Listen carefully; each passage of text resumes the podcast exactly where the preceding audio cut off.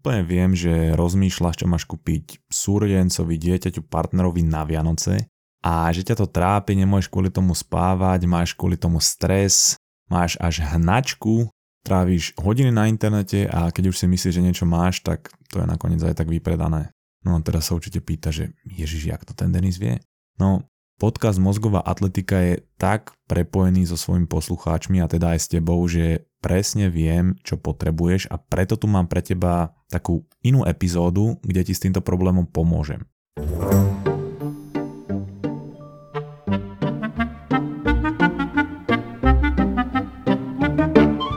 Ja mám na Vianoce dve pravidlá. Prvé je, že s bratom a bratrancom, s ktorým máme vinárstvo Schmetterling, usporiadáme 23. decembra pre väčšinu mladých ľudí u nás v meste vianočné varenie vína lebo celý rok sme všetci rozlietaní v iných mestách, v iných krajinách a na Vianoce sme všetci doma. Takže raz za rok si dáme takúto akciu, pretože nie je nič pohodovejšie ako tráviť Vianoce s opicou. Môj brat robí vždy takú básničku alebo respektíve pozvánku, ktorá to celé dokresluje, kde padajú vety ako ani tento rok ťa nesklameme a navaríme vína, aby ti pri štedrej večeri hlavu roztrhlo jak mína. Bohužiaľ, toto pravidlo tento rok asi z očividných dôvodov nedodržím a o to viac sa teda zameriam na to druhé a to je darovať e, všetkým blízkym nejakú knihu a baliť tú knihu s miernou opicou, pretože potom vznikajú naozaj krásne obrazce. No a ja si myslím, že väčšina poslucháčov tohto podcastu číta knihy a teda logicky bude chcieť na Vianoce nejakú knihu aj darovať a ak nie, tak nemáš za čo. Na jednej strane je to dosť lacné a je to malé, ale zároveň na druhej strane môže jedna kniha v správny čas v živote človeka zmeniť jeho smerovanie života. Tak ako sa to stalo viackrát aj mne. A preto dám na výber také širšie spektrum kníh a žánrov a ako každé niečo poviem, aby si mal alebo teda mala široký výber ponuky kníh pre svoju rodinu, kamošov, partnera, dieťa, to je jedno.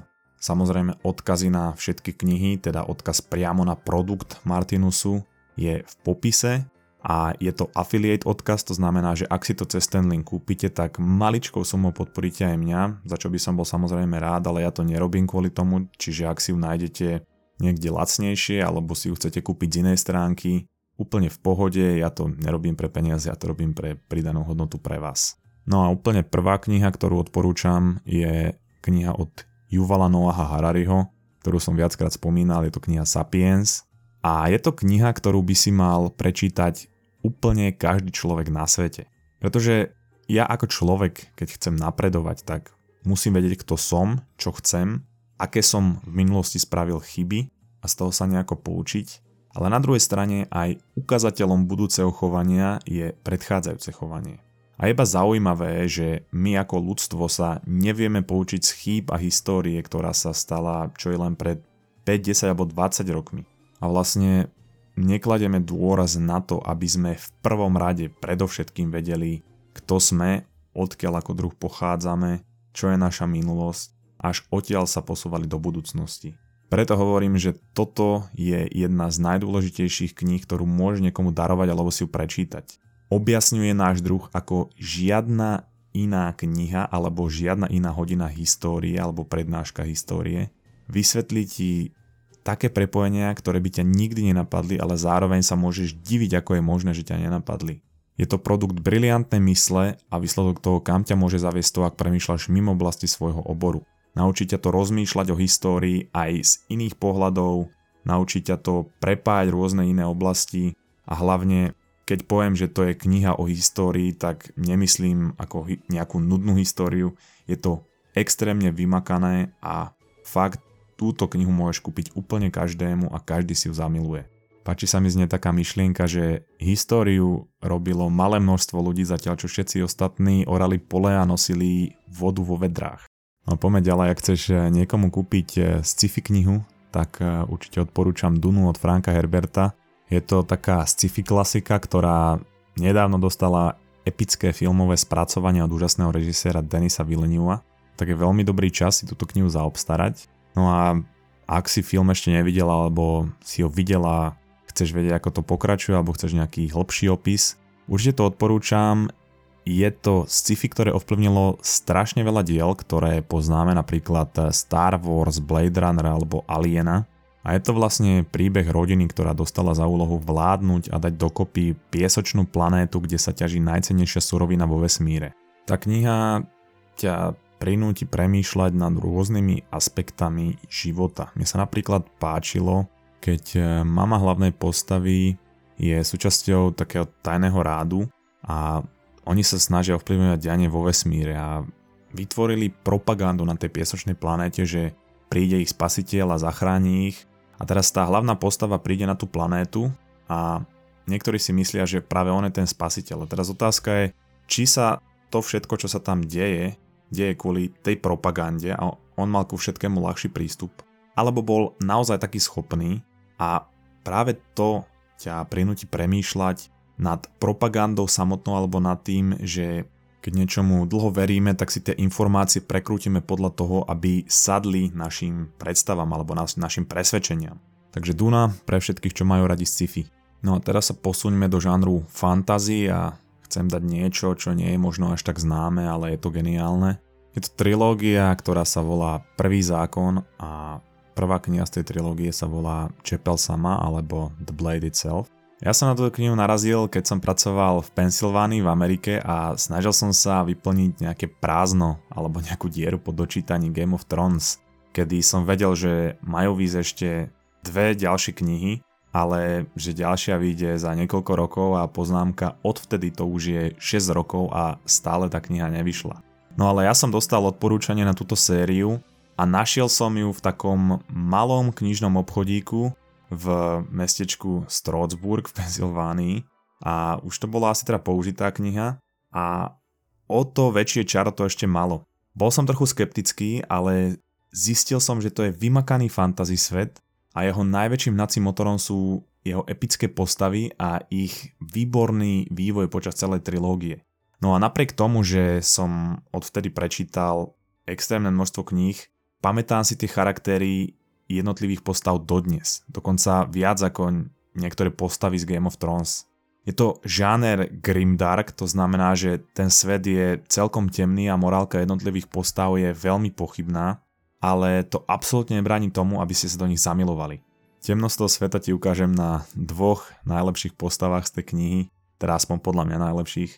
Jedna z nich je Inquisitor Glokta, ktorý bol roky mučený nepriateľskou frakciou a keď ho potom prepustili, tak z neho bol kripl a jediné, čo dokázal, bolo mučiť, pretože to jediné si ako keby pamätal, alebo to jediné mu ostalo v hlave, takže mnohokrát detailný opis, ako mučí rôznych ľudí a ako to pôsobí na ich psychiku. Nikdy som iš také nezažil ani nečítal a treba teda povedať, že tá kniha nie je úplne pre slabé povahy.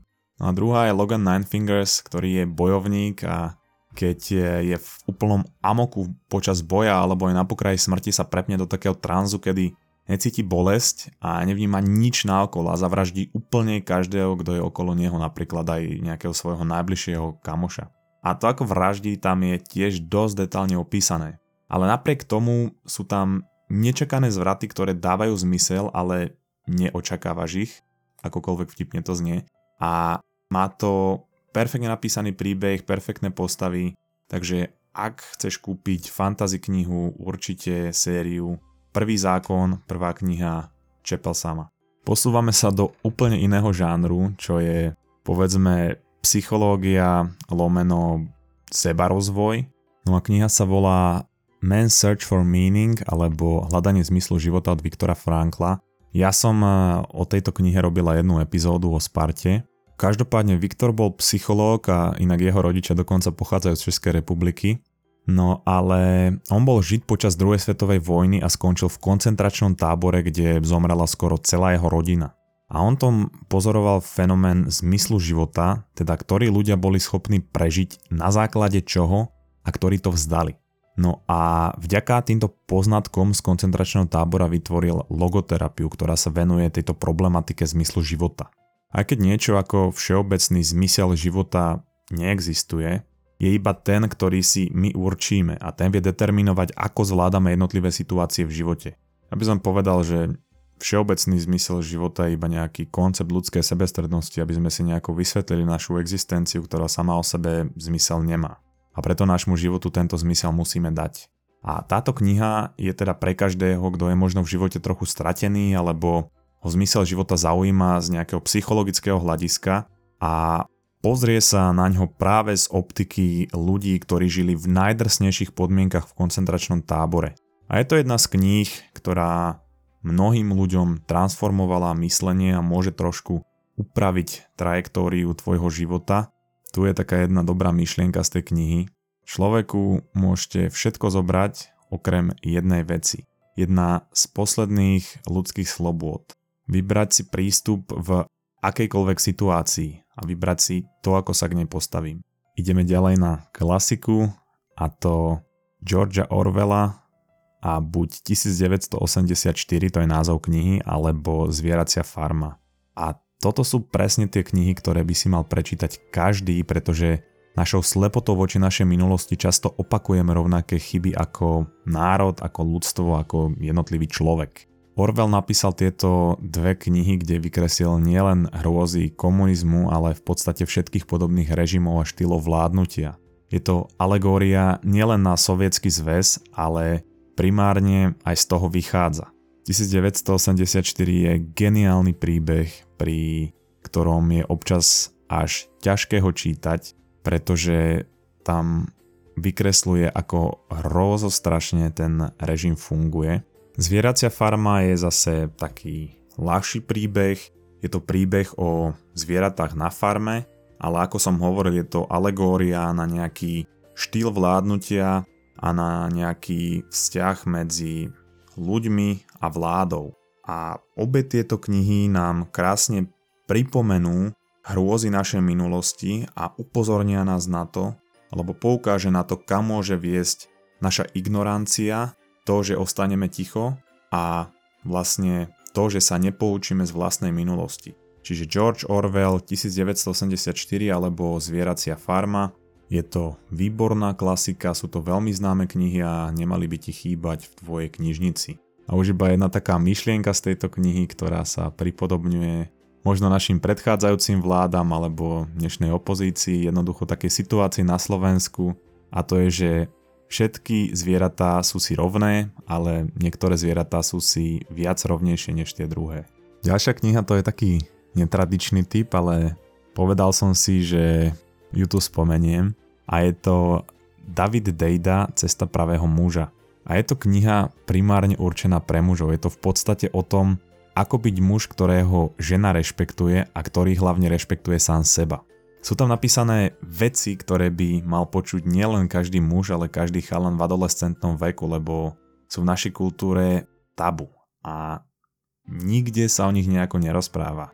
Pretože my žijeme v dobe, kedy sú muži vo vzťahu sami k sebe zmetení a vo vzťahu k ženám úbohy. Koľkokrát mi kamošky ukázali nejaké správy na Tinderi, kde chalanovi neodpísali 5 minút, tak im vynadal do, no, 3 bodky alebo častokrát e, muž sa vo vzťahu správa ako žena, tak žena musí na seba zobrať viacej mužského správania, alebo kde sa muž snaží zaujať ženu svojou úbohosťou a je ochotný odhodiť celý svoj život pre jednu ženu.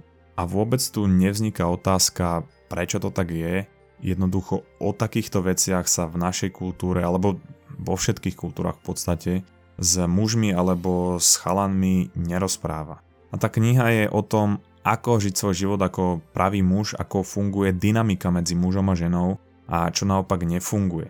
Že odporúčam to kúpiť pre svojho partnera, po prípade syna alebo súrodenca, ale zo zvedavosti si to môžu prečítať aj ženy. Určite sa na niektorých veciach schutí zasmiete.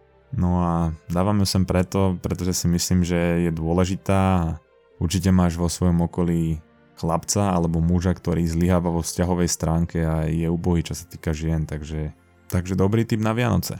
Celkom populárne a ja si myslím, že veľmi užitočné oblasti kníh sú životopisy. A súvisí to aj s tým, kde ja často hovorím, že mal by si si vyberať, alebo mala by si si vyberať ľudí, ktorými sa obklopuješ, lebo to tvorí tvoju osobnosť. Keď sa budeš obklopovať ľuďmi, čo slopu, tak samozrejme v hlave si budeš hovoriť, že to je normálne a budeš slopať. A keď sa ja budem obklopovať ľuďmi, čo hrajú na triangel, tak ma to tiež bude nútiť hrať na triangel. No ale keď chceš byť zaujímavá alebo podnikavá osobnosť, tak sa snaž obklopiť presne takými ľuďmi. No a viackrát mi prišla taká správa, že čo ak takých ľudí v živote nemám. No, nemáš, ale môžeš mať, pretože sú detálne životopisy a náhľady do mysli úplne neskutočných ľudí.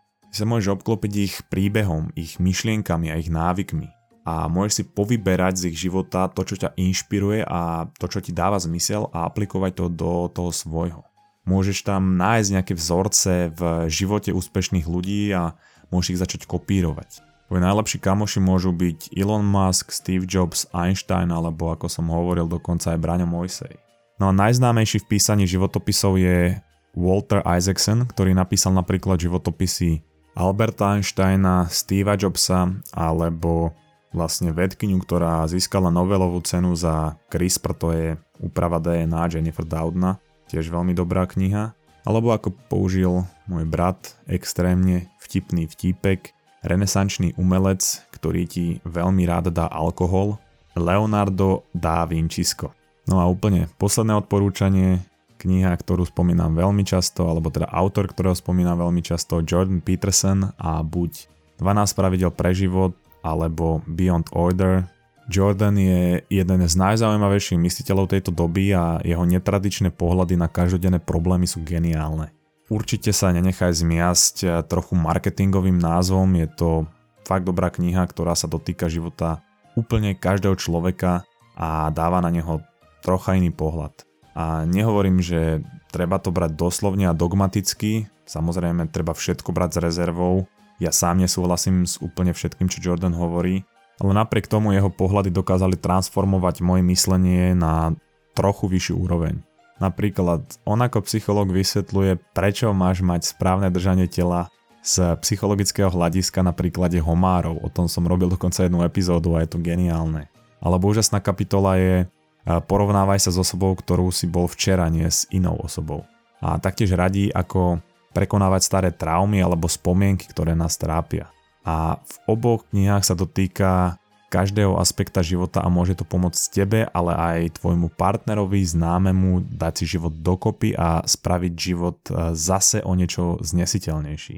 Taká zaujímavá myšlienka z tej knihy je, že to, čo potrebuješ najviac nájsť, nájdeš tam, kde sa chceš najmenej pozrieť. A to je z dnešnej takej inej epizódy všetko.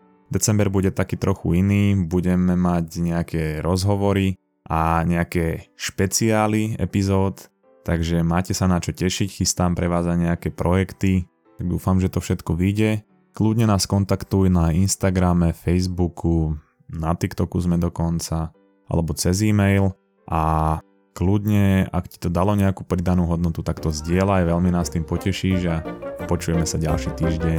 Čau.